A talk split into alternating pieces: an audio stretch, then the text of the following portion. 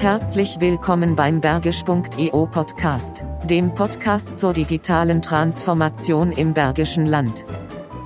Zu Gast ist heute die Unternehmerin Inga Bauer, die davon berichtet, warum und wie sie sich selbst und ihr Unternehmen neu erfunden hat.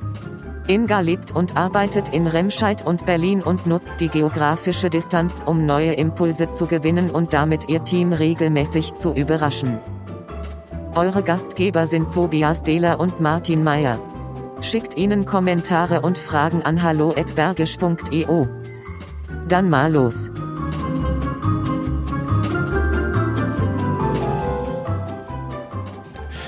Ja, hallo Martin.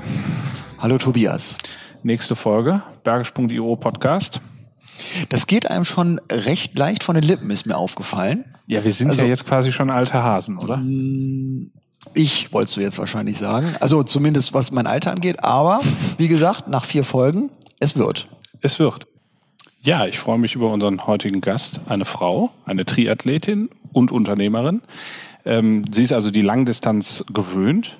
Auf ihrem Xing-Profil schreibt sie, dass sie keine Ausbildung hat. Als Nachfolgerin im Industriebetrieb der Eltern hat sie die alte Fertigung radikal verkauft und neue Bereiche etabliert, anstatt einfach zu schließen.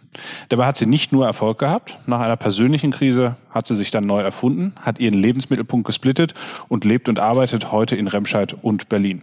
Sie bezeichnet sich als Innovationsbotschafterin und engagiert sich im Know-how-Transfer zwischen der Berliner Start-up-Szene und den Industrieunternehmen im Bergischen Land. Sie hat also einiges zu erzählen, wenn es darum geht, sich selbst zu verändern und das eigene Team auf dieser Reise mitzunehmen. Herzlich willkommen, Inga Bauer. Ja, hallo Martin, hallo Tobias. Ich freue mich sehr über eure Einladung und bin gespannt, wie wir die nächste Zeit gestalten. Inga, du bist unser erster Industriegast. Das äh, finde ich total gut, ähm, weil jetzt wird's handfest. Und ähm, vielleicht kannst du einfach so ein bisschen erzählen von deinem Hintergrund. Du darfst übrigens auch die äh, Einführung korrigieren, falls ich da äh, maßgeblich falsche Informationen weiter verbreitet habe. Ähm, und wie du so in den Betrieb deiner Eltern damals reingekommen bist und ja, eigentlich ist es ja wahrscheinlich schon so, dass du damals nicht absehen konntest, wie dramatisch sich ähm, die ganze Situation äh, für einen Fertigungsbetrieb äh, verändern würde, oder? Genau. Also erstmal muss ich sagen, äh, ich habe mich jetzt gewundert, dass ich in meinem Xing-Profil stehen habe, ich habe keine Ausbildung. Ich habe nämlich doch eine.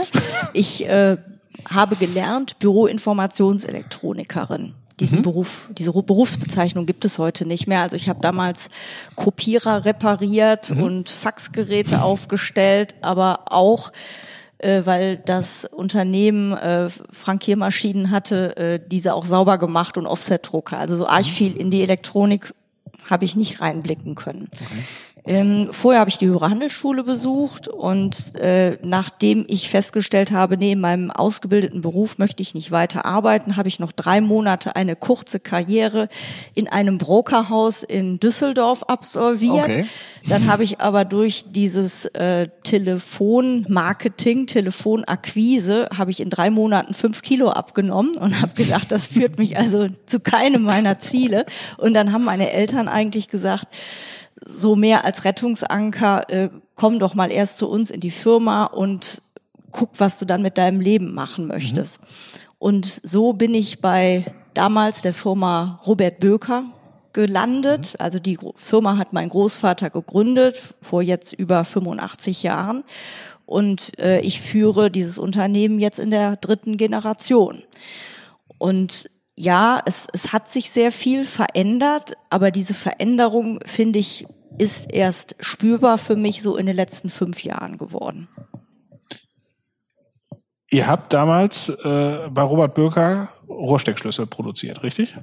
Also wir haben Rohrsteckschlüssel produziert. Mein Vater hat ein Unternehmen gegründet, äh, das hieß damals Bauer Magnettechnik. Der hat einen Handel mit Dauermagneten aufgebaut. Und als ich Anfang der 90er Jahre ins Unternehmen kam, wollte ich auch eine eigene Firma haben. Und so habe ich die Firma Axis Lasertech gegründet, damals noch mit einem äh, Partner zusammen. Und da haben wir diese Dienstleistung des Laserbeschriftens ähm, angeboten.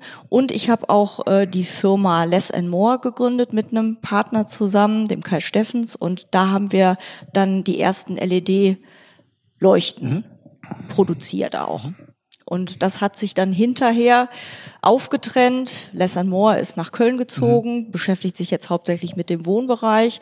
Die anderen Unternehmen, also die Laserbeschriftung, ähm, die, die damals die Rohrsteckschlüssel noch, die Inspektionswerkzeuge, äh, sind dann in Bauer und Böker zusammengefügt worden, damit wir nur noch eine Firma hatten. Und die LED-Leuchten, die sind, die haben wir dann auch in 2012 angefangen, nochmal von unserer Warte her aus ganz neu aufzuziehen und ganz speziell nur für die Industrie, nur für Maschinen. Was ich spannend finde, ist, dass er eigentlich aus diesem ähm, ich habe keine Ausbildung, jetzt doch ein extrem breites Know-how-Feld geworden ist, wo ich so das Gefühl habe, du hast in vielen Bereichen das wirklich von der Pike auf gelernt äh, und dich da, dich da reingearbeitet und, und reingefuchst. Ähm, und dann bist du ja irgendwann in dieser Geschäftsleitungssituation und der Zusammenführung dieser Teilbereiche, von der du gerade gesprochen hast, vor der Situation gewesen, wenn ich das richtig verstanden habe, dass du gemerkt hast, dass gewisse Dinge nicht so funktionieren, nicht mehr so funktionieren, ähm, wie es mal war und dass du eigentlich radikale Entscheidungen treffen musstest. Und dann hast du die Rohrsteckschlüsselproduktion aufgegeben. Ja, also erstmal habe ich mich immer weitergebildet. Also mhm. ich war ich war hier in, im BZI und habe dort Technik für Kaufleute gemacht. Ich habe CNC-Kurse gemacht. Ich habe in den 90er Jahren schon mich mit Lean beschäftigt. Da mhm. gab es auch hier Kurse, die angeboten wurde. Also dieses Thema Weiterbildung war schon immer ein Faible von mir und äh, mache ich eben heute noch nach wie vor. Und Technik hat mich schon immer interessiert. Also ich, ich liebe Technik. Mhm. Und das ist sicherlich auch ähm, das, das große Plus, dass ich das, was wir produzieren, auch, auch richtig liebe. Und diese Rohrsteckschlüsselproduktion, äh, das zeichnete sich schon Mitte der 90er Jahre ab, dass das ein Produkt ist, was immer weniger Freude macht. Also du kannst dich da bei deinen Kunden nicht irgendwie durch neue Features äh, ins, ins Spiel bringen. Qualität wird verlangt und es ging nur noch über den Preis. Dann war es so, dass die Rohrqualität über die Jahre schlechter wurde. Es wurde immer schwieriger, eine gute ähm, Oberflächen, mhm. äh, ähm, Oberflächenbehandlung hinzubekommen mhm. mit Chrom. Mhm. Also die Probleme wuchsen und der Druck von Kundenseite eben auch. Man wurde mit chinesischen oder indischen Produkten verglichen. Aber der Leidensdruck war nicht groß genug, so dass wir das immer mitgeschleppt haben und wir haben immer gedacht, wir brauchen es doch und dann mhm. sagst du, du hast die Leute, du hast die Maschinen, du hast noch was auf dem Lager. Mhm.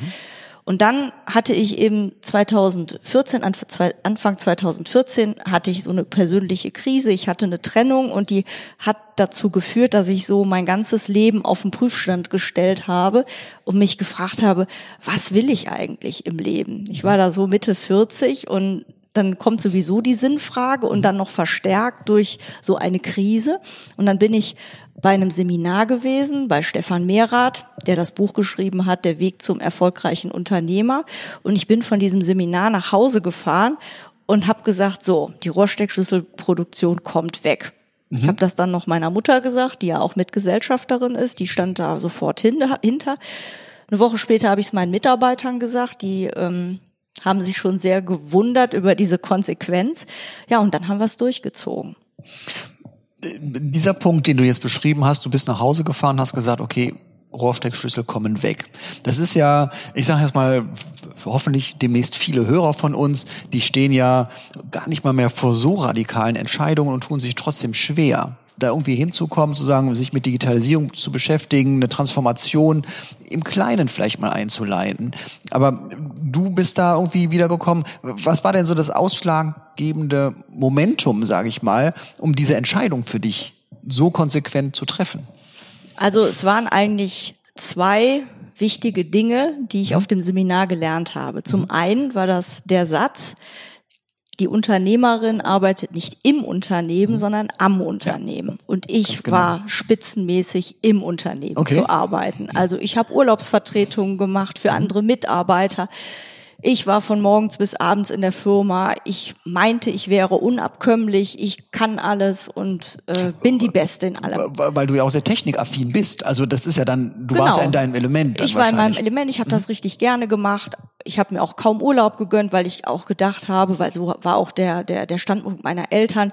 Wenn die Chefs nicht da sind, mhm. dann läuft das alles mhm. nicht. Und dann habe ich gedacht, genau, ich ich mache immer nur das Tagesgeschäft. Ich beschäftige mich aber nicht mit dem Großen und Ganzen, wo die Firma hin soll. Also dieser Satz, am Unternehmen mhm. arbeiten, hat mich sehr geprägt. Und dann war noch so eine andere äh, anderer Moment während äh, des äh, des Seminars und da sagte der so, der Stefan Mehrath, ähm, als ihr noch Jugendliche wart, habt ihr euch vorgestellt, wie so eure Arbeit oder euer Arbeitsplatz aussieht mit 40 oder um die 40 oder jetzt in dem Alter. Und dann sagt er so, und ist das so? Und da habe ich gedacht, nee, ich habe mir das anders vorgestellt. Okay. Und das war eben auch so ein Moment, wo ich sage, nein, ich will es jetzt anders. Mhm. Ich will jetzt auch ähm, Unternehmerin sein leben. Und das bedeutet, dass man aktiv die Zukunft gestaltet, weil das mhm. erwarten ja auch meine Mitarbeiter ja. von mir. Ja, cool. Und nicht da die Beste an jedem Arbeitsplatz zu sein. Mhm. Also Führung bedeutet ja auch vorangehen. Natürlich in dem Moment, als du das verkündet hast und ähm, auch in der in der Konsequenz, als es dann in die Umsetzung ging, das wird ja wahrscheinlich nicht ganz reibungslos gewesen sein, ne? denn du hast ja ähm, ganz unterschiedliche Mitarbeiter in deinem Unternehmen, auch Mitarbeiter, die, glaube ich, teilweise deutlich älter sind als du, also auch äh, ähm, die die spezifische technische Ausbildungen haben. Da entstehen ja wahrscheinlich auch Ängste und Sorgen. Also kann ich überhaupt äh, in diesem äh, umstrukturierten Unternehmen äh, weiter einen Arbeitsplatz haben oder ähm, äh, stehe ich jetzt vielleicht mit Mitte 50 vor dem Aus. Hat solche Situationen gegeben und wie bist du damit umgegangen? Also es gab gerade bei meinem Betriebsleiter, der natürlich perfekt die Produktion der Rohrsteckschlüssel kannte, weil er sie auch so lange begleitet hatte, aber er Schwierigkeiten hatte mit den neuen Maschinen der CNC-Technik, mhm. gab es ähm, sehr große ähm, ja, also Auseinandersetzungen oder sehr viele Gespräche, wo ich dann aber auch gesagt, wir treffen uns jeden Montag um neun Uhr mhm. und sprechen, was liegt jetzt an für die nächste Woche, mhm. wie gestalten wir diese diese, diese Umbruchphase auch, ja, und äh, dann habe ich natürlich auch die Messlatte sehr hoch gelegt und äh, der musste sich schon sehr, sehr strecken und mhm. es gab auch Tage, Montage, wo er nach einer halben Stunde das Büro verlassen hat und okay. äh, weil wir uns einfach auch sehr, sehr heiß geredet haben mhm. und dann haben wir den nächsten Tag gesagt, komm, wir setzen uns wieder zusammen. Also wir sind beide sehr ausdauernd gewesen, dran zu bleiben und die Sache hinzukriegen. Also dann bin ich wieder ein Stückchen von meiner Position abgewichen. Er hat dann gesehen, okay, er hat auch eine neue Chance. Das war schon sehr, sehr schwierig, aber ich wusste auch, ich brauche ihn da auch. Und so haben wir es hingekriegt. Und auch, dass er über die ganzen Jahre, die er bei uns ist, über 25 eben, ähm, sehr loyal zum Unternehmen mhm. steht und auch, glaube ich, gemerkt hat, dass dass äh, ich da sicherlich schon weiß, wo, wo, wo es irgendwie hingeht. Ähm, aber es war eine sehr schwierige Zeit und auch die anderen Mitarbeiter standen da jetzt auch nicht so voll hinter mhm. dieser Entscheidung, weil jeder hatte ja auch Angst um seinen Arbeitsplatz. Und dass es so gelungen ist, wie es gelungen ist, dass wir die Rohrschlüssel aufgegeben haben und die LED-Leuchten dann sehr, sehr schnell bei wichtigen Kunden gelistet wurden, mhm. auch dass wir das qualitätsmäßig hinbekommen haben. Das ist auch Glück gewesen. Mhm.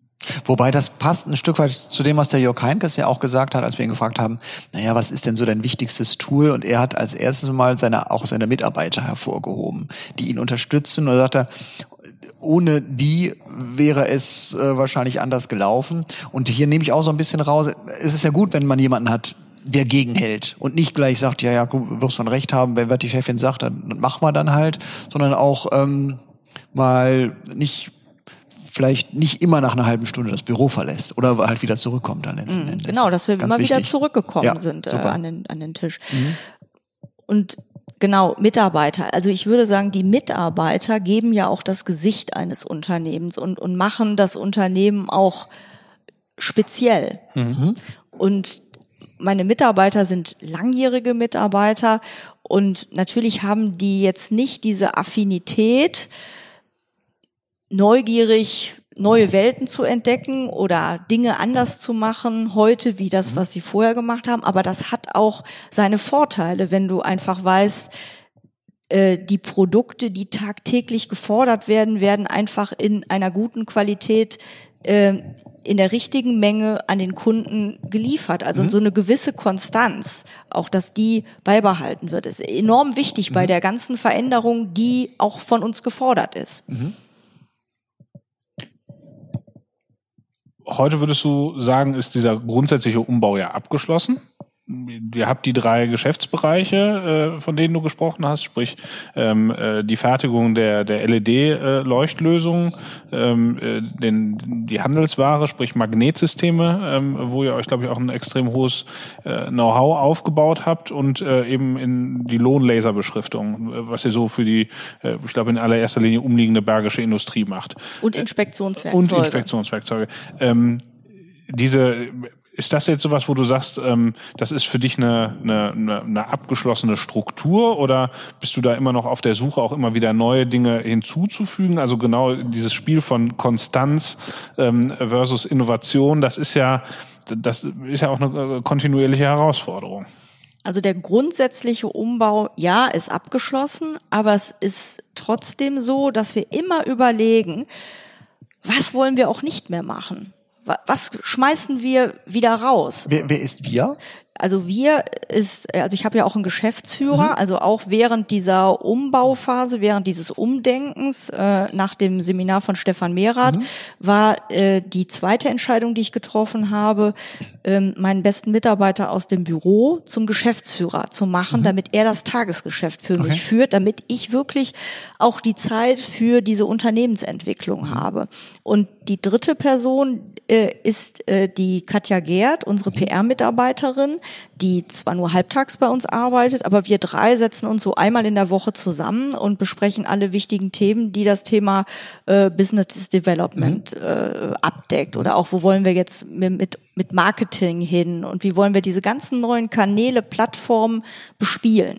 Was ist unsere Ausrichtung? Darum geht's immer. Das finde ich übrigens ist eine ganz spannende Geschichte, weil ich finde, für die Größe des Unternehmens ist es schon sehr untypisch, dass der Unternehmer sich quasi einen Geschäftsführer einstellt, dass es äh, äh eine dezidierte Person gibt, die sich um äh, Marketing, PR kümmert. Das ähm, sind ja mal erst so Funktionen, an denen kann man auch ganz gerne sparen oder sagen, das mache ich mit einer Agentur. Und da hast du dir ja schon irgendwie ein Kernteam aufgebaut, was dich, was dich unterstützt, was dir den Rücken frei hält, was dich aber auch entsprechend ähm, trägt, deine Ideen dann äh, umzusetzen. Ja, und wir haben auch so für uns so eine ganz klare Strategie entwickelt. Ich sage jetzt mal Innovationsstrategie, die mhm. auf, auf drei Bereiche fußt. Dass wir sagen, wir haben einmal Produkte, die wir neu entwickeln. Mhm. Ziel ist auch digitale Produkte zu entwickeln. Äh, zweitens Prozesse, Prozesse optimieren, automatisieren. Und die dritte Säule ist der Vertrieb, der auch immer digitaler wird. Mhm. Also natürlich die Bestandskunden zu pflegen, aber auch bei den Bestandskunden ist so viel Bewegung drin mhm. durch neue digitale Plattformen, also mhm. sei es Amazon, sei es auch bei bei EDE, mhm. Tolineo, aber da kommen neue Player, neue Startups wie okay. wie Zamro, wie Huntsman. Mhm. So und die sich anzuschauen und zu gucken, wie können wir auch unsere Produkte auf diesen Plattformen äh, also mit unseren Produkten auf diesen Plattformen mhm. gelistet zu sein, wird immer, immer wichtiger. Und ich sehe, dass diese neuen Player äh, uns auch immer neue Herausforderungen äh, zukommen mhm. lassen. Mhm. Also wie bis 16 Uhr bestellt, aber am nächsten Tag geliefert. Mhm. Und die Bestandskunden, da sind viele noch, ja, ihr könnt die Ware in 14 Tagen schicken. Mhm. Also da sehen wir auch, dass wir uns da ganz schön strecken müssen, weil diese neuen Player geben vor, wie der Markt funktioniert. Mhm. Das, das heißt ja ein Stück weit, weil wir haben, wir hatten ja schon, haben schon angedeutet, du bist ja teilweise wohnst du in Berlin, also weiß nicht, 50-50? Ja, ich gucke so, dass ich die Hälfte der Zeit in Berlin verbringe. Ja, und beschäftigst, beschäftigst dich von dort aus sehr stark mit dem Thema äh, Start-up, Kultur, ähm, tauchst da auch ein Stück weit ein, glaube ich. Vielleicht nochmal ganz vorab, was machst du, wie machst du es und warum? Also ich habe einfach gemerkt, dass ich diesen ganze, diese ganze digitale Transformation mhm. nicht schaffe, wenn ich jeden Tag in meiner Firma in Remscheid sitze. Ja. Und dann auch immer nur ja in dem Umfeld bin. Mhm.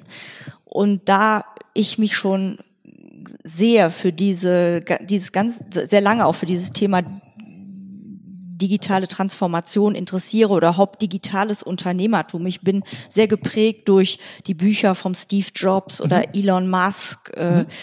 oder auch vom Christoph Käse, mhm. äh, dass ich so für mich gespürt habe, es gibt da noch ein anderes Unternehmertum wie das, was es im Bergischen Land mhm verbreitet ist, mhm. nämlich irgendwie ein Unternehmen in dritter, vierter Generation zu führen, äh, sondern da ist so ein anderer Spirit, so ein anderer Mindset, so da ist dieses äh, ich baue eine Firma, mhm. ich skaliere die Firma mhm. und nicht, wie es hier oftmals ist, dass der Nachfolger, von dem Nachfolger gesagt wird, äh, bitte führe das Unternehmen in die nächste Generation mhm. und übernehme die Verantwortung für die für die Mitarbeiter. Mhm. Ja, also das ist so was Visionäres, wie die drangehen. Und dann mhm. habe ich gesagt, das will ich auch. So so möchte ich auch als Unternehmerin tätig sein. So und dann habe ich gesagt, komm, jetzt ziehe ich hier die Reißleine und wage wirklich was Neues mhm. und gehe nach Berlin mhm und habe mir eine Wohnung genommen und bin dort dann direkt zu solchen Start-up-Treffen gegangen, in Coworking Spaces, zu Pitch-Veranstaltungen, also so Wettbewerbe, wo Gründer ihre Idee mhm. Investoren vorstellen. Und es ist toll. Du bist mit den Leuten sofort per Du. Hinterher gibt's immer ein Bier und mhm. du quatscht die Leute an und die freuen sich über ihr Unternehmen zu ja. erzählen und die sagen eben, geben dir eben nicht die Hand und sagt, guten Tag, ich bin der Weltmarktführer in, ja, ja? sondern okay. wir reden über ihre Probleme und über ihre Ziele und woran sie Freude haben und das ist unglaublich motivierend. Äh, und, und diesen Spirit, den habe ich, den, den nehme ich eben von dort mit mhm. und kann ihn hier äh, auch in meinem Unternehmen wieder freilassen. Okay.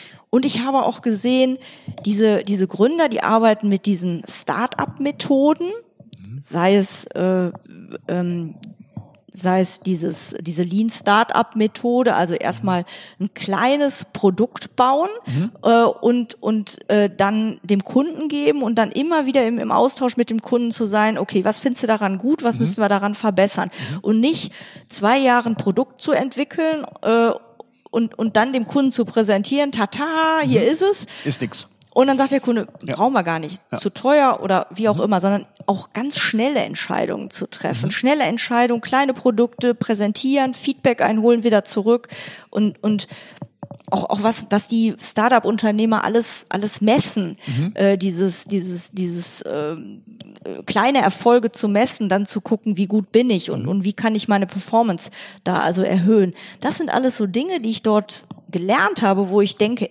ich bin doch schon 20 Jahre mhm. Unternehmerin und von den ganzen Sachen habe ich noch nie was gehört. Mhm. Und das alles transportiere ich jetzt so in mein Unternehmen. Hast du denn das Gefühl, dass das, eine, dass das Thema ist, das Nachfolge einschränkt? Also dieses, da sind Generationen vor mir, die quasi eine Erwartungshaltung äh, äh, implizit oder explizit an mich haben und deswegen ähm, äh, verhalten sich Nachfolger dann auch in der dritten, vierten, fünften Generation wieder so konform und denken nicht über über andere Möglichkeiten nach oder liegt's an der Berliner Luft? Also ich finde es manchmal so ein bisschen bisschen erstaunlich, dass ähm, dass ähm, dass es da scheinbar so eine, so eine ganz breite, breite Kluft gibt und vielleicht auch viele Unternehmen und vielleicht auch Unternehmer, egal welchen Alters, ähm, da ja scheinbar nicht die entsprechende Offenheit haben oder dass du das ja hier auch nicht gespürt hast und es eben dann in Berlin gefunden hast. Ähm, die Frage ist also, woran liegt das? Es hat, glaube ich, ganz viel mit Erziehung auch zu tun. Also man, man, äh, also wenn man jetzt in so einer Unternehmerfamilie äh, aufwächst, mhm. dann mh, mm, ja wächst man einfach in die Position der Geschäftsführung rein und da ist ja auch so eine gewisse Sicherheit, die da mitschwingt. Und das haben die Startup-Unternehmer eben nicht. Man muss sich ja auch mal überlegen, neun von zehn Startup-Unternehmer schaffen nicht die, die ersten drei Jahre. Mhm. Und da ist ja dieses, ja gut, die erste Firma hat nicht pro, äh, ist nicht äh, erfolgreich gewesen, dann probieren wir es mal mit der zweiten Idee und der genau. dritten Idee und und irgendwann schaffen sie es dann. Und mhm. ähm, ich bin mir dann auch bewusst geworden, was es für ein Segen ist, auch ein funktionierendes Unternehmen im Rücken zu haben, mhm. aber dann ja. gleichzeitig die Chance zu haben, aber auch die Aufgabe zu sehen, wie ich, wie ich das Bestehende verbessern kann. Also ich, ich stelle mir das schon spannend vor, dass du, also ich kann das gut verstehen, dass man so ein bisschen aus der Käseglocke rauskommt und er sagt, ich hole mir Inspiration ähm, und du machst mir den Eindruck, auch so von, von, von deiner Vita her, dieses, ist es jetzt die digitale Transformation, ist es Transformation an sich, aber das ist so, so ein bisschen so ein roter Faden für dich. Immer eine Veränderung, immer etwas äh, versuchen, etwas anders machen. Ähm, und da kann ich mir gut vorstellen, dass man sich in Berlin oder in einem bestimmten Umfeld auch so in so einem Flow halten kann, zu sagen, ich, ich jetzt, ich komme halt nicht wieder ins Tagesgeschäft, nicht wieder nach Remscheid oder sitze dann nicht wieder bei jetzt hätte ich fast gesagt, bei der IHK-Vollversammlung oder so und guckt dann doch, was da so passiert. Nein, auch da äh, geht's ja voran. Was ich mir schwer äh, vorstelle, ist, dann komme ich dann nach Remscheid, ich komme in mein Unternehmen und dann nicht so dazu stehen wie, oh, da ist kommt wieder die Inga, da kommt die Bauer wieder, ist mit ihren Ideen, wie machen wir das? Und das stelle ich mir, da die Leute mitzunehmen, ne, auch sich selbst nicht äh, ausbremsen zu lassen, nicht demotivieren zu lassen, sondern da die diese Waage zu finden zwischen mitnehmen, auch vielleicht mal übersetzen und und selbst aber am Ball bleiben. Das stelle ich mir sehr schwer vor. Also Realität und äh, Vision sozusagen. Ja, das kostet auch viel Energie. Ja. Jetzt ist es ja auch nicht so, dass ich da, wenn ich in Berlin bin, äh, von morgens bis abends da in so einem Coworking Space äh, rumspringe, Okay. Unternehmer kennenlerne, mit denen Bier trinke, Mhm. sondern ich nutze die Zeit auch in meiner Wohnung, wo auch mein Büro ist, Mhm. einfach an so komplexeren Themen zu arbeiten, Okay. dort dann auch bei einem Hundespaziergang um den Grunewaldsee Mhm. mit dem Abstand zu überlegen, wo wollen wir denn jetzt hin, das Unternehmen Bauer und Böker und wie machen wir das? Und das dann, wenn ich, wenn ich nach Hause komme, dann das aufzuschreiben und dann die Schritte festzulegen, was muss alles getan werden, wer soll da alles mitarbeiten und, und so schrittchenweise so eine Vision zu erarbeiten. Also einfach auch die, die Ruhe zu haben, an, an einem größeren Projekt zu Ja, arbeiten. klar. Ja. Aber ich glaube auch, ich meine, ich habe meine Mitarbeiter noch nicht gefragt, aber ich glaube auch, dass die froh sind, wenn ich dann mal 14 Tage in äh, Berlin bin und die Okay. in Ruhe arbeiten können Ja. und dass sie dann sagen, okay, und wenn die, wenn die Inga dann wiederkommt, dann äh, kommen wieder die nächsten Aufgaben und Ja. Projekte. Genau. Aber ich muss auch so sagen, dass ich schon bevor ich in Berlin war, äh, bei uns es so war, dass ich mit allen Mitarbeitern per Du war, dass wir da eine, eine, einen lockeren Umgangston haben. Wir haben jetzt auch einen, äh, einen Obstkorb bei uns in der Firma. Wir haben auch einen Grill. Wir Ich wollte gerade sagen, der Kicker. Grill ist ja, steht im Block. Genau. Aber das alleine macht keine Start-up-Atmosphäre oder eine, eine Innovationskultur. Das sind viele kleinere Dinge, dass wir so circa alle vier Wochen ähm, machen wir ein Mitarbeitermeeting, dass ich allen Mitarbeitern erzähle, also wenn jetzt irgendwie in Berlin was Besonderes war, ich einen Vortrag irgendwo gehalten habe oder ähm, welche Kunden ich besucht habe, was das Feedback war, dass wir erzählen, welche neuen Produkte haben wir, also dass die Mitarbeiter auch sehen, bei uns passiert ganz viel äh, und und da sind ganz viele Dinge, die wir anstoßen. Wir haben eine verschiedene WhatsApp-Gruppen, ähm, wo die Okay. Mitarbeiter drin sind, nur eine WhatsApp-Gruppe Vertrieb. Und da können wir ja auch immer sehr schön ähm, Inhalte den Mitarbeitern nahebringen, dam- die, die nicht immer an der Front sind, dass die auch was mitkriegen, dass das Business sich komplett verändert hat von noch vor zehn Jahren. Oder äh, wir haben auch ein, ähm, ein, ein Projektplanungstool, wo Mitarbeiter auch äh, Verbesserungsideen einstellen können. Das ist von einem Start-up aus Berlin, das heißt Everlean. Und, und diese ganzen vielen kleinen Komponenten machen einfach so eine neue Innovationskultur, machen unser Unternehmen schneller und machen auch eine Aufgeschlossenheit. Wobei ich mir das manchmal, wir haben ja auch mitgekriegt, oder ich habe mitgekriegt, du veranstaltest ja auch Reisen oder, oder in Kombination mit, also es sind, glaube ich, mehrere Veranstalter und dann geht's so nach Berlin, um mal in diese Start-up-Kultur einzutauchen. Das ist so eine Sache, wo ich selbst ein bisschen, also muss ich sagen, ein bisschen skeptisch bin, ne? weil, weil, ich, das, das fühlt sich für mich von außen ich, ich kann, ich kann das nachvollziehen, dass man, ich ziehe mich mal raus, ich suche mir Inspiration, ganz wichtig. Aber dann, so, ich zeige jetzt mal den Remscheider Unternehmen, wie das auch anders geht. So, dass das wirkt für mich so ein bisschen, ich, mache ich aus dem Remscheider Unternehmer den äh, Start-up-affinen, äh, transformierenden Unternehmer.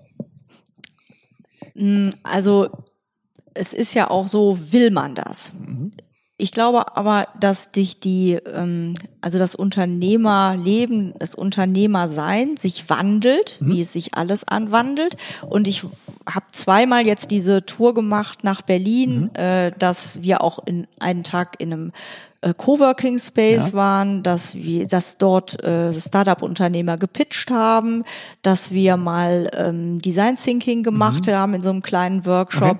Und den zweiten Tag haben wir äh, Unternehmen besucht in Berlin, die anders arbeiten, dass die sich vorgestellt haben, dass, dass sich, dass sich die bergischen Unternehmer mal so ein, ja, so einen Blick über den Tellerrand gemacht haben. Und was ich immer empfinde, wenn ich nach Berlin fahre oder in Berlin bin, das ist für mich immer so ein bisschen eine, eine Reise in die Zukunft. Okay. Ähm, also da fahren eben diese äh, ähm, diese Carsharing-Autos von von Car2Go und man Ja. kann die man kann sich mal da reinsetzen und von A nach B fahren.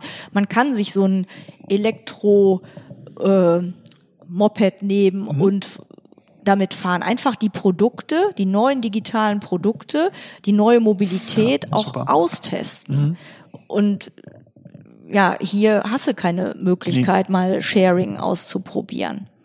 Ja, das stimmt. Das finde ich ist auch wirklich äh, schade, dass man, ähm, dass viele gute Ideen, die man an vielen Stellen findet, ähm, scheinbar extrem lange brauchen, bis sie hier ankommen. Also wenn ich mir gerade zum Beispiel in unserer Topografie vorstellen würde, wir hätten diese ähm, äh, selbstfahrenden kleinen Busse, die vielleicht in einem ganz anderen Takt äh, äh, Stadtbezirke wie Kremenholl und Hohnsberg in Remscheid mit der Innenstadt verbinden könnten und ähm, man würde einfach on, hop-on, hop-on, hop-off-mäßig äh, da reinspringen.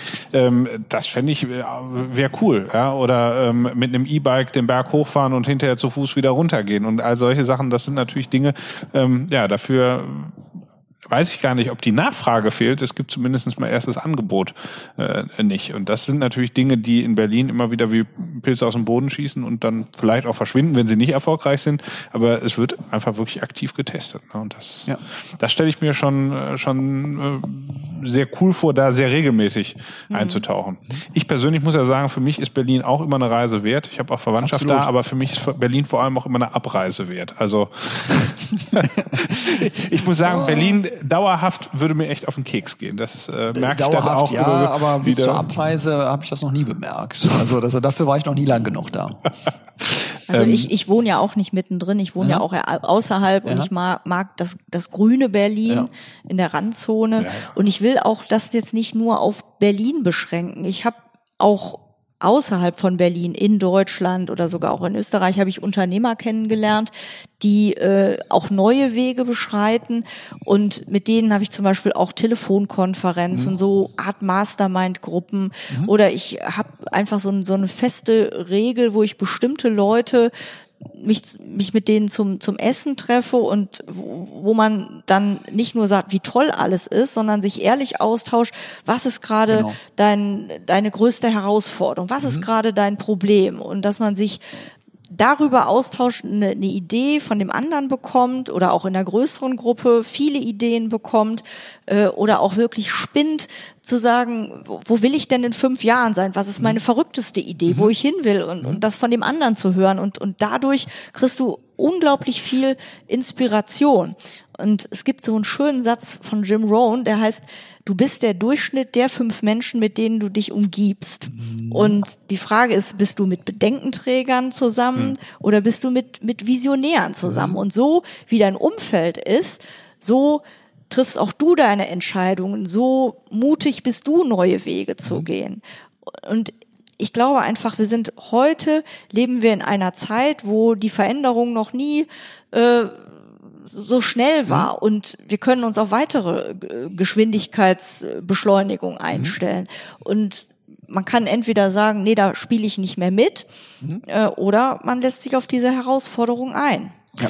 Absolut. Und Super. ich glaube, da ist es auch ein bisschen so, und das finde ich, merken wir jetzt eigentlich auch gerade mit bergisch.io. Es ist ja so, dass gesagt wird, ähm, 98 Prozent der Menschen, die sich irgendwie im Internet bewegen, konsumieren und nur zwei Prozent produzieren.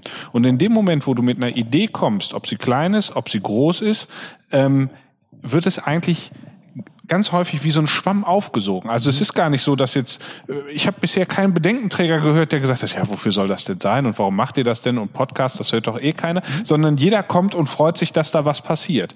Wo wir in zwei Jahren sind, ob es uns dann überhaupt noch gibt oder nicht, das ist ja in diesem Moment gar nicht relevant, sondern wir haben einfach auch ich sag mal, aus Lust und Laune dieses Projekt gestartet. Ähm, wir haben keinen Businessplan geschrieben, wir haben nicht über Zahlen nachgedacht oder sonst irgendwas, sondern wir haben gesagt, wir machen es einfach mal. Wir, wir geben was raus in die Welt und auf einmal kriegst du total viel zurück. Ja, Anerkennung, aber auch Tipps, Unterstützung, Connections und das finde ich, das finde ich Wahnsinn und es zeigt mir, dass das ja mit den Menschen hier genauso geht, wie du das in Berlin erlebst. Ich glaube nur, wir müssen an der einen oder anderen Stelle einfach noch ein bisschen mehr ähm, das, das, das irgendwie aufdecken. Das ist ja eigentlich auch so der Gedanke, den wir haben, denn das, was du gerade erzählst, finde ich, ist total inspirierend und da habe ich Bock drauf. Ja, das möchte ich doch genauso erleben und ich versuche mir mein Umfeld auch so zu gestalten. Ähm, und dann wäre es ja schön, wenn gewisse Dinge, die du so in Berlin erlebst, und das sind ja dann vielleicht auch einfach Produkte und Services, die diese Art von Vernetzung auch ermöglichen oder erleichtern, wenn es die einfach auch bei uns gibt. Ne? Was findest du ist das Dringendste, was in der Hinsicht aus Berlin nach in unsere Region kommen müsste? Was ist so das, wo du sagst, das äh, oder ist es ist es quasi äh, die Gesamtmischung? Ähm, also was ich total super finde, in Berlin äh, immer wieder ähm, in, in andere Restaurants äh, zu gehen, äh, verschiedene Kulturen dort zu treffen. Ähm, die Vielfalt, also die Vielfalt macht es sicherlich in, in äh, Berlin auch aus, in, in Bistro zu gehen und du kannst, du hast, hast die Riesenauswahl, wo, wo triffst du dich mittags mit Leuten. Äh, ich ich freue mich, dass, dass wir ein paar Locations haben, wie die ähm, Erlebbar, wo du schön Mittagessen Ja. gehen kannst, aber du hast eben nicht die also ich meine, klar, es gibt viele Restaurants, aber man will ja jetzt nicht immer High-End, äh, sondern einfach was was Nettes essen und sich austauschen. Also sowas fände ich schön, wenn es das, wenn es da mehr Möglichkeiten Ja. geben würde, mittags rauszugehen, mittags sich mit anderen Leuten zu, zu treffen und dann ein bisschen über über Business zu reden oder wo immer man sich drüber unterhalten möchte. Ein Traum wäre das, definitiv. Stimmt. Remscheid braucht auf jeden Fall mehr Biergärten. Genau. Ja, dieses draußen sitzen äh, und und wenn äh, da drüber ein Heizstrahler ist, äh, das das wäre irgendwie Ja. äh, sehr sehr schön. Umgekehrt, wenn du in Berlin bist, was findest du, müsste dringend mal aus dem Bergischen Land besser nach Berlin exportiert werden? Gibt es Dinge, die du Ich da würde quasi mich- vermisst? Ich würde mich freuen, wenn mich mehr Remscheider Freunde in Berlin besuchen würden. Eine Ja. kleine bergische Kolonie bilden. Wer Ja. weiß. Ja. Ja. Ja. Ich kenne nur dort jetzt auch Geflüchtete, einen Remscheider, einen Solinger, der schon vor viele Jahren geflüchtet ist. Und als ich letztens mal mit dem Christoph Käse gesprochen habe, der ja ein gebürtiger Remscheider ist, Ah. da bin ich zu ihm hingegangen, Sie sind ja auch ein Remscheider. Und dann äh, sagt er, ja, aber ich war nur im Remscheider Krankenhaus und dann war ich sofort wieder weg. Okay. Und äh, selbst äh, Sebastian Truhn, also ein, Mhm. ein Deutscher, der im Silicon Valley lebt, der bei, bei Google gearbeitet hat, der jetzt diese Udacity ähm, Universität Mhm. Ah, okay. Mhm. hat, ist ein gebürtiger Solinger. Und zu ihm bin ich auch hin, als ich im Silicon Valley war. Ich sagte, Sie sind ja von Solingen, ich Mhm. komme aus Remscheid. Und dann hat er gesagt, ja, mit Remscheid will ich, äh, mit, mit dem Bergischen Land will ich aber nichts mehr zu tun. Da habe ich gesagt, ach, schade. Ich habe gedacht, ich könnte ihn vielleicht mal gewinnen, Hier mal noch, ja, als klar. Speaker, äh, vielleicht mal beim IHK Neujahrsempfang. Das wäre natürlich der Das Oberknaller. Cool. Absolut. Ähm, vielleicht nochmal zurück auf dein Unternehmen, weil du versuchst viel, du lieferst viel Input. Dazu gehört natürlich auch schon mal das Scheitern, was dir sicher auch schon mal passiert ist. Ja, ist, wenn ja, in welcher Form und wie bist du damit umgegangen? Und ähm, wie gehst du mit sowas um? Ja gut, ich habe ja zwei Unternehmen mit jeweils mit Partnern gegründet Mhm. und äh, das ist beides mal auseinandergegangen. Zum einen einmal Okay. habe ich das Unternehmen Mhm. bekommen äh, und zum anderen habe ich es dann ziehen lassen Mhm. für Malessa Moore. Ähm, das ist zum Beispiel etwas, was gescheitert ist, wo ich mich frage, bin ich da vielleicht nicht äh, partnerfähig. Okay. Oder äh, ich bin ja auch mit, mit der großen Idee gestartet, äh, Rescue ID, äh, Silikon-Armbänder Ja. und Ringe, auf Ja. die Notfalldaten laserbeschriftet sind, ähm, weil ich, ich, du sagtest es einleitend, ich mache Triathlon und äh, in einem Jahr waren direkt äh, zwei Bekannte von mir, äh, Trainingspartner, die verunglückt sind, Okay. einer auf dem Rad, einer beim Laufen und keiner von denen hatte was dabei, was sie in dem Moment aus ähm, ähm, Auswies, auswies, genau. äh, Oder auch nur eine Telefonnummer, Ja. äh, dass man dort dann Verwandte Mhm. anrufen kann. Und da hatte ich dann diese Idee, Mensch, da könnte man irgendwas Mhm. machen mit der mit der Laserbeschriftung, wo wir Maschinen haben. Mhm.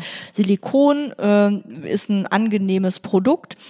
Ja, und das habe ich dann nach vorne gebracht, dass es nicht nur für Sportler ist, dass man es auch den Ring mit den mit den Daten äh, auf ein Hundehalsband aufbringen kann. Aber wir haben wirklich so viele Dinge probiert, dieses Produkt bekannt zu machen, nach vorne zu bringen, auch für Sportler attraktiv zu machen, sind jetzt aber zu der Entscheidung gekommen im Januar, dass wir sagen, wir, wir sind nie über so einen Monatsumsatz von 600 Euro weit hinausgekommen. Okay. Und dann lohnt sich das einfach nicht. Und dann verkaufst du ein Produkt, was so 10 Euro kostet, dann äh, bezahlen die Leute ihre Rechnungen nicht oder dann melden sie sich, äh, ach, jetzt habe ich mich doch bei der Telefonnummer vertan, können wir noch mal Neues machen. Also eigentlich die Rückfragen und alles zusammen in Summe hat dann dazu geführt, dass wir gesagt haben, also wir schaffen es nicht, da auf einen profitablen Kurs zu kommen und dann komm, lass was lieber sein. Und, und aber das kann man sich eben erlauben, wenn man andere profitable Geschäftsbereiche hat. Und, Ja. und da kümmern wir uns ja immer wieder drum, neue Ideen zu haben. Ja, genau. Aber letzten Endes, auch hier höre ich so ein bisschen raus, ihr habt es einfach mal ausprobiert, ihr habt es einfach mal gemacht und dann aber auch konsequent entschieden, dass, dass es nicht funktioniert. Ja. Bei anderen Sachen, ich habe letztes Jahr auch, nee, vor zwei Jahren einen Roboter gekauft und äh, dann, Ah. dann alles eigentlich mit dem Lieferanten so besprochen, dass das funktionieren sollte. Dann Okay. hat es auch länger gedauert, dann ist er installiert worden und dann ist er aber weit hinter meinen Erwartungen in der Produktivität zurückgeblieben Mhm. und dann hörte ich natürlich auch schon von den Mitarbeitern, oh, das war ja eine blöde Idee und so. Aber dann haben wir gesagt, so, jetzt setzen wir mal, uns mal alle zusammen Mhm. und überlegen wir mal, was können wir jetzt machen, um Mhm. diese Sache nicht als gescheitert anzusehen, sondern zu verbessern. Und dann haben wir eine neue Zuführung gebaut und äh, den, den, den Roboterarm neu positioniert. Ja, und jetzt läuft der richtig super. Und dann habe Okay. ich nochmal den Lieferanten bestellt und habe Okay. gesagt, so, jetzt gucken Sie sich das mal an, So wie wir das. das als Ja. Amateure gemacht haben. Okay. Und äh, das freut mich dann auch wieder zu sehen, es hat was gebracht, dass wir da dran geblieben sind, Ja. dass wir uns Ja. nicht mit so einer 80 Prozent Lösung zufrieden gegeben haben, sondern dass wir gesagt haben, nee, wir wollen es so perfekt haben, wie wir es uns erdacht haben. Das hat auch viel, viel Schweiß äh, und Anstrengung gekostet Ja. und auch nochmal Geld. Ja. Aber jetzt bin ich zufrieden. Super. Das heißt aber ja, ganz entscheidend ist eigentlich die Geisteshaltung. Ne? Wie gehe ich an die Sachen ran? Und ähm, da hast du, äh, habe ich bei euch auf Facebook gesehen, ähm, äh, ja auch oder äh, seid ihr ja sehr konsequent und bindet viele im Team ein. Also ihr habt eine Social Media Schulung gemacht, an der haben auch Produktionsmitarbeiter äh, teilgenommen, einfach um äh, die Leute da ähm, ja das gesamte Team abzuholen. So habe ich es verstanden. Was machen wir als Firma? Aber was bedeutet das vielleicht auch für euch als Mitarbeiter oder ge- gebt da Tipps und Tricks weiter? Ähm, und das finde ich, das finde ich total stark, dass diese Geisteshaltung da eben nicht nur irgendwo im Kopf des der Unternehmerin ist und vielleicht auch noch der zwei, drei äh, engsten Mitarbeiter, sondern dass das, dass das wirklich äh, breit geteilt wird. Ähm, aber mal abseits noch vielleicht von dieser äh, von dieser grundsätzlichen Frage, wie gehen wir mit solchen Themen um? Hast du vielleicht einfach so Apps oder Bücher, ähm, Speaker, wo du sagst, die haben mich so wahnsinnig noch noch geprägt und die haben uns als als Team weitergebracht, Softwarelösungen, ähm, äh, das, wo du sagst, da kann ich eigentlich nur jedem empfehlen, so in die Richtung auch mal zu graben. Also ich sagte eben schon, wir haben, äh, wir arbeiten mit Everlean, Mhm. aber das ist eher so im Betrieb, in der Produktion, Mhm. mh, weil das so ähnlich ist wie Trello. Mit Trello Okay. Mhm. als Projekttool arbeiten wir auch. Und wir arbeiten auch mit einem Freelancer zusammen, der in Nürnberg sitzt. Aber wir haben haben ein Trello-Board, äh, wo dann die Aufgaben drin sind, die ich mache oder die auch die äh, PR-Mitarbeiterin macht, die der Geschäftsführer macht. Und äh, das finde ich ist, ein, ist eine super Möglichkeit, äh, größere Projekte auch auf mehrere Mitarbeiter zu splitten. Und so schneller zu sein, agiler zu sein und die Projekte voranzubringen. Also das ist auch immer mein Anspruch, dass ich sage, das Wichtigste ist erstmal, dass wir schnell Entscheidungen treffen, dass wir dann schnell Projekte nach vorne bringen und Projekte auch abschließen. Denn wie oft bleiben so Projekte auf der Strecke und nach zwei Jahren denkt man, äh, was ist denn eigentlich aus diesem Projekt geworden? Und das kostet Geld. Und, und da, da bin ich also sehr hinterher, dass wir da immer weiterkommen. Deswegen äh, solche Projekttools. Ähm, ansonsten habe ich jetzt so keine Programme, mit denen ich jetzt, ich, ich, ich liebe mein MacBook, ja, damit arbeite ich und alles, was da schon vorinstalliert ist, komme ich gut mit klar. Ähm, Bücher, ja, da haben mich also die beiden Bücher von Christoph Käse, Silicon Valley und Silicon Germany, sehr, sehr geprägt. Mit dem Buch von äh, über die, die Autobiografie von Steve Jobs hat alles angefangen. Äh, Elon Musk äh, hat mich hat mich auch sehr beeindruckt, äh, in, indem er auch ja eine riesen Vision hat, Think Big und auch sagt, geht nicht, gibt's nicht. Das finde ich sehr beeindruckend. Und sonst versuche ich äh, mein, meine, meine Stimmung, meinen Drang nach vorne aufrecht zu erhalten, eben durch diese Bücher, die ich hauptsächlich höre über Audible. Ich sitze ja viel im Auto. Ich ähm, bin immer noch Läuferin und äh, äh, Ausdauersport unterwegs und höre dann sehr viele Hörbücher, aber auch Podcasts. Und so ähm, motiviere ich mich. Also ich finde gerade das Thema Podcast, äh, das äh, gut, da ist ja jetzt noch einer dazugekommen in Zukunft ab 1. Mai, aber äh, auch äh, sehe ich genauso. Also das ist äh, fürs Auto, fürs Laufen ideal letzten Endes. Formal auch Musik, aber ich höre dann auch lieber. Von daher, das, das passt schon. Sagte auch Super. irgendjemand äh, beim Autofahren, die fahrende Universität. Genau. Ja. Wie, wie, wie haltet ihr äh, Digitalkontakt zwischen äh, Berlin und Remscheid? Nutzt ihr da, ist es per Mail oder habt ihr besondere Online-Tools? Nee. Nee. Also wir telefonieren natürlich Ja. Mhm. regelmäßig, wir machen äh, Skype-Konferenzen, damit man sich sieht, Mhm. finde ich auch immer angenehm. Ja, alles klar. Mhm. Super. Ja. Aber sonst, die Leute sollen auch einfach, wenn die wissen, was sie tun sollen, dann können die ja auch alleine arbeiten.